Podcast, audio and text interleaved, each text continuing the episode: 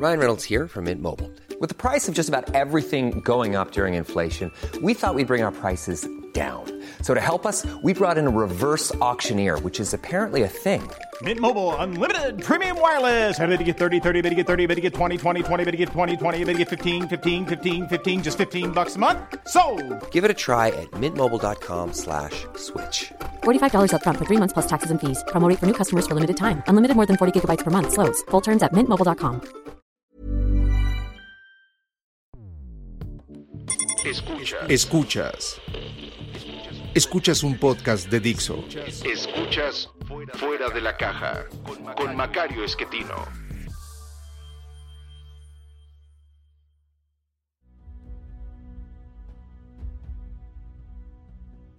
Bienvenidos, esto es Fuera de la Caja.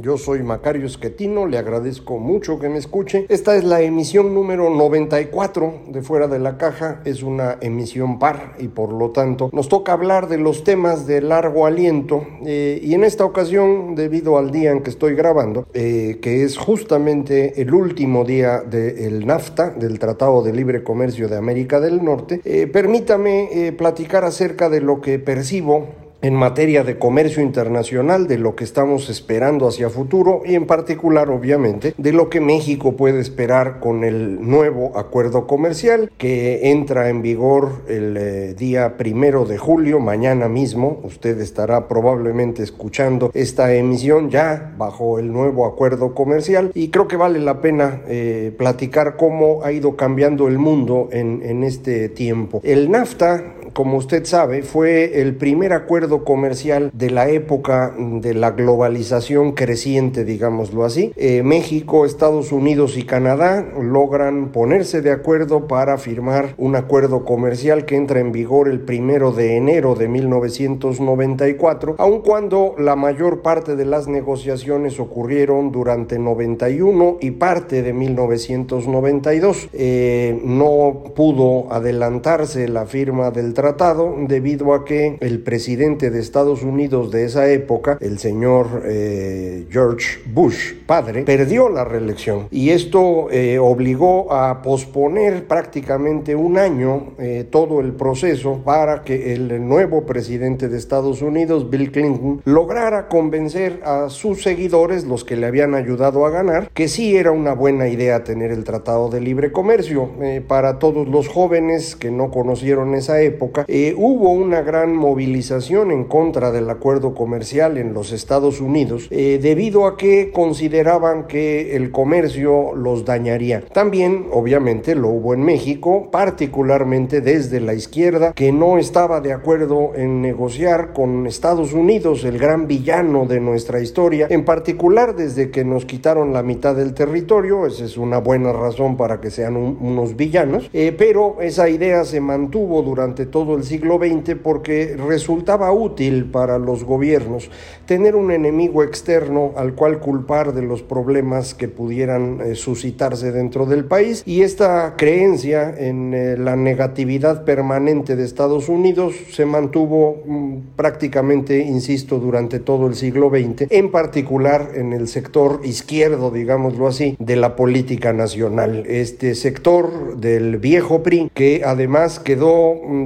digamos, desplazado de las posibilidades del poder eh, a partir de que eh, Miguel de la Madrid decide elegir como su sustituto, como al siguiente presidente, a Carlos Salinas de Gortari. Frente a ese proceso es que la rama izquierda del PRI se sale del partido, se asocia con eh, los pequeños partidos de izquierda que existían en México entonces y construyen el que ahora se llama Partido de la Revolución Democrática, que se funda precisamente en 1989, poco después de que eh, Carlos Salinas logra instalarse en la presidencia y, y, y un par de años antes de que hubiera las negociaciones del NAFTA, de forma que el PRD se convierte pues en el gran adversario del acuerdo comercial en aquella época. Eh, insisto con un argumento que tenía que ver con nuestra historia, una interpretación pues oficialista de la historia nacional, pero también con estos agravios que tenemos con Estados Unidos que, insisto, también tienen razón de ser. Eh, entonces no queríamos aquí que hubiera tratado por cuestiones, digamos, eh, soberanía y no querían en Estados Unidos que hubiera tratado por cuestiones económicas. Eh, de cualquier manera, el, tratado logra salir adelante, arranca el primero de enero del 94, justamente ese día para aprovechar los reflectores hay un levantamiento armado en México de parte del Ejército Zapatista de Liberación Nacional que no logra mucho en cuestión militar o de levantamiento propiamente hablando, pero sí muchísimo en materia de propaganda y comunicación. Eh, y esto, bueno, pues le va a dar eh, una diferente eh, faceta a, México desde entonces, que se ha ido convirtiendo cada vez más en un movimiento, digamos, pro-indigenista por un lado y por otro lado de una izquierda muy, muy tradicional. En cualquier caso, el NAFTA resultó un éxito absoluto. Esto es lo que nos indican pues todos los números que tenemos al respecto. Eh, para quien no le queda claro esto, es cuestión de comparar el, crecimiento de la economía mexicana eh, durante los años 80 y lo que ocurrió a partir de 1995. Hay que recordar que México entra prácticamente al mismo tiempo que al NAFTA a una crisis política y económica brutal. Eh, pocos días después de haberse firmado el tratado, de haber entrado en vigor el Tratado de Libre Comercio, es asesinado el candidato del PRI, Luis Donaldo Colosio, y seis meses después el líder del partido, el líder de la en la Cámara de Diputados de la fracción del PRI, eh, Francisco José Ruiz Macié, eh, y es un año políticamente muy violento, probablemente el más violento que hemos tenido en, mucho, en mucho tiempo, y eh, el arranque de 95 va acompañado después de esta crisis política de una gran crisis económica debido a medidas de política económica que habían eh, ayudado a posponer la entrada en vigor del tratado, incrementaron el costo de la deuda a través de un eh, instrumento que se llama tesobonos eh, y cuando Ernesto Cedillo entra a la presidencia cometen un error en manejo de política cambiaria que lleva pues a, a que se estallara la burbuja que traíamos y a que entráramos en una crisis financiera muy seria que se convirtió en una crisis bancaria muy rápidamente y que, bueno, convirtió a 1995 en el año de la crisis más profunda, aunque no la más duradera. La crisis más duradera y más difícil fue la de 1982, pero en 95 tenemos una contracción del PIB más significativa, nada comparable a lo que usted verá este año, pero bueno, hasta ese momento era la, peor que habíamos tenido. Eh, después de 95, el crecimiento de la economía mexicana es espectacular, los siguientes cinco años,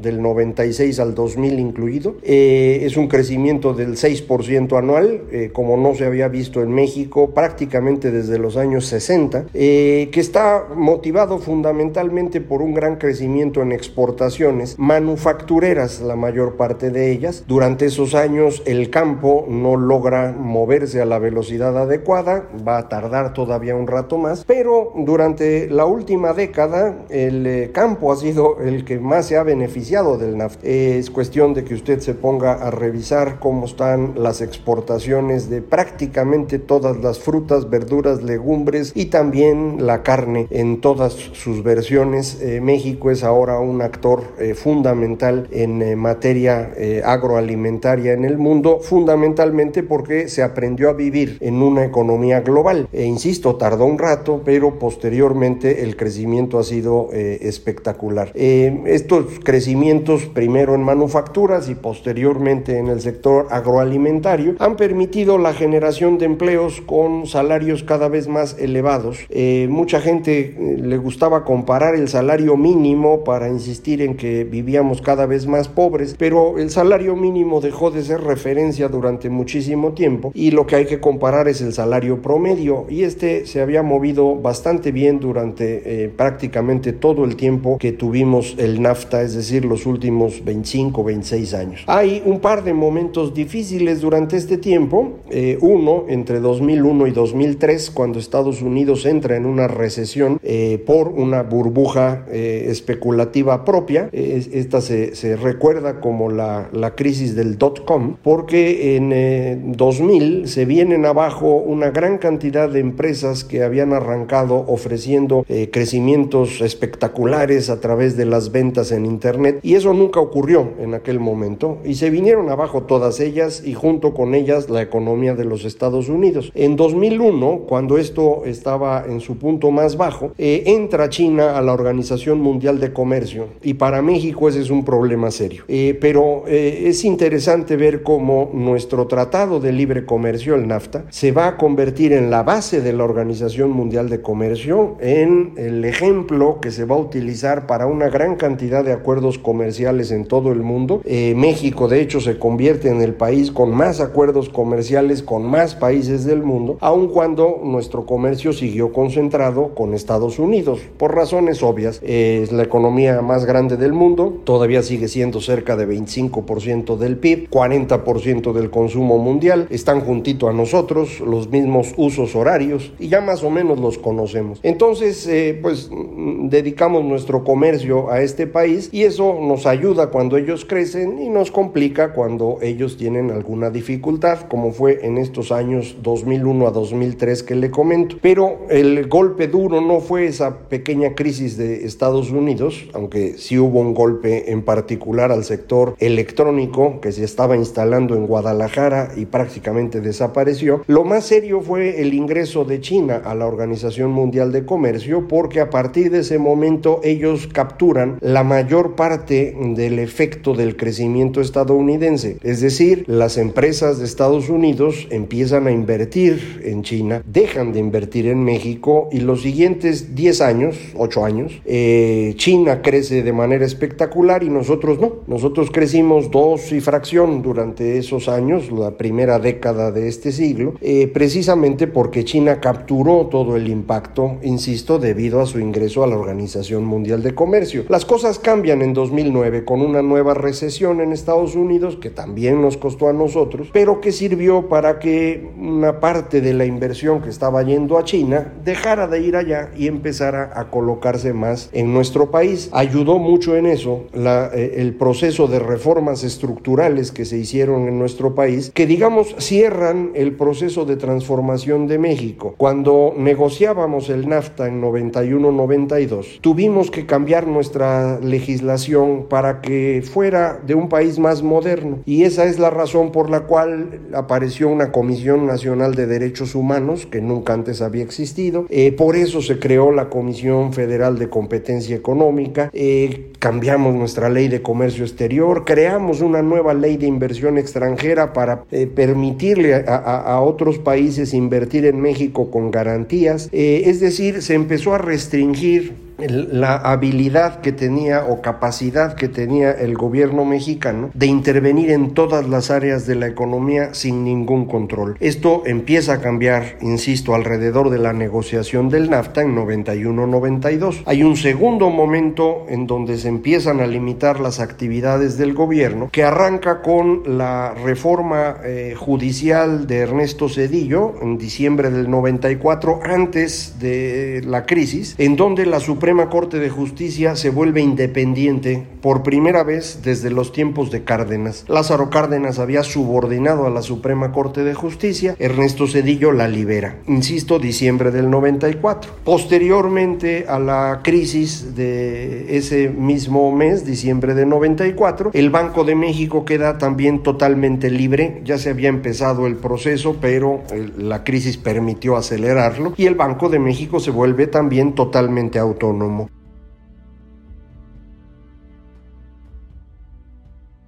Y al año siguiente, en 96, se construye el Instituto Federal Electoral realmente autónomo, que empieza a funcionar en la elección de 97 y con ello empezamos a vivir en un periodo de democracia en nuestro país. Eh, de forma pues que la transformación no fue exclusivamente firmar un acuerdo comercial, fue cambiar por completo el marco jurídico, limitar el poder del presidente, entregarle a la sociedad una Suprema Corte de Justicia autónoma, un instituto electoral independiente, un Banco de México también autónomo, eh, y no se pudo continuar con el resto de reformas porque pues ya era un exceso lo que se había logrado. Eh, hubo que esperar hasta 2013 para poder hacer las reformas que nos faltaban en telecomunicaciones, en energía, en educación, en el sector financiero. Eh, todas estas modificaciones que se pueden hacer en 2013 cierran este proceso, insisto, de transformación que eh, nos colocaba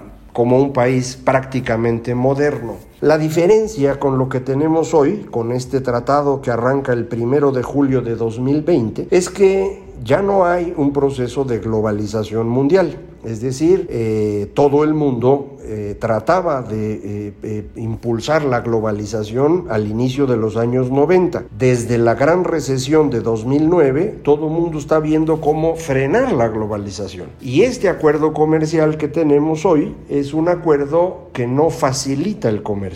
Aunque se llama Tratado de Comercio, México, Estados Unidos, Canadá, en realidad es algo menos bueno que el NAFTA. Es bastante más restrictivo, es un intento de subordinar México y Canadá a Estados Unidos eh, como no lo hacía NAFTA.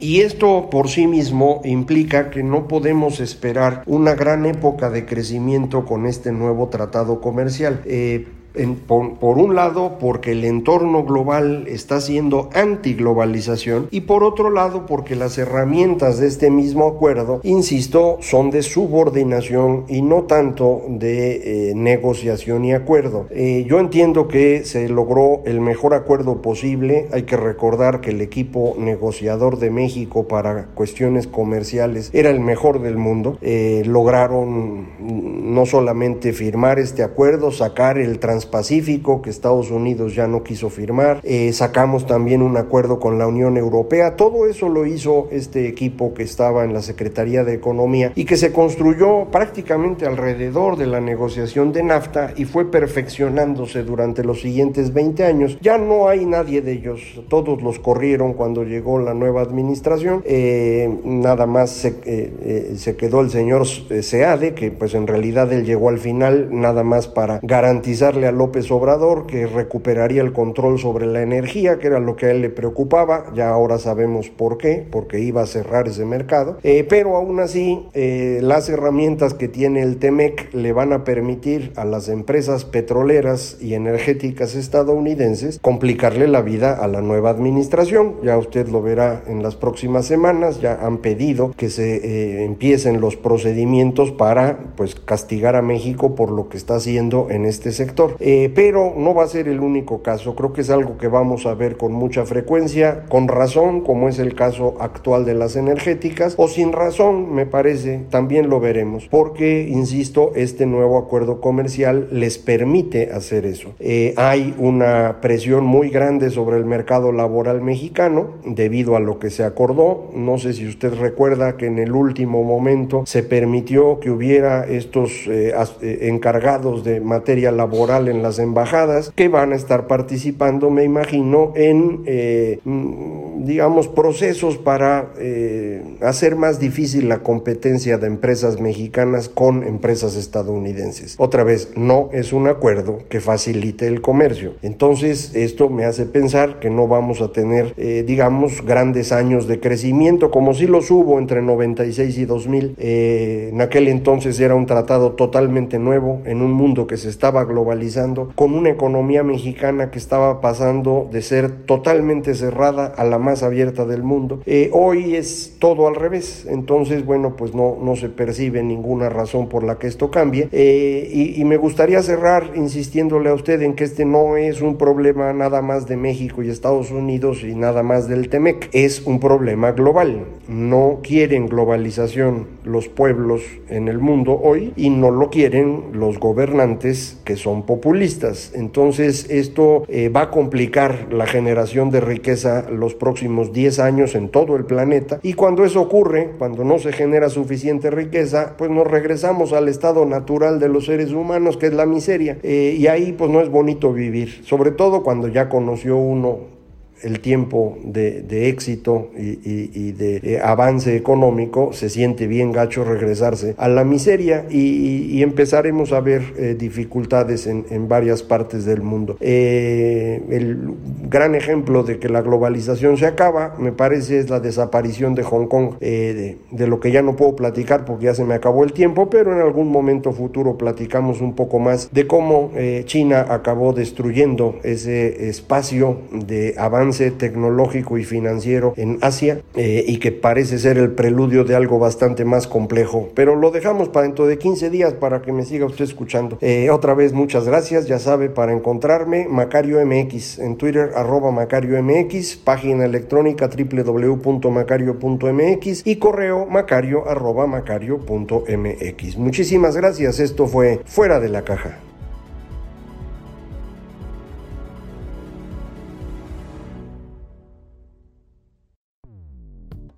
Dixo presentó Fuera de la caja con Macario Esquetino.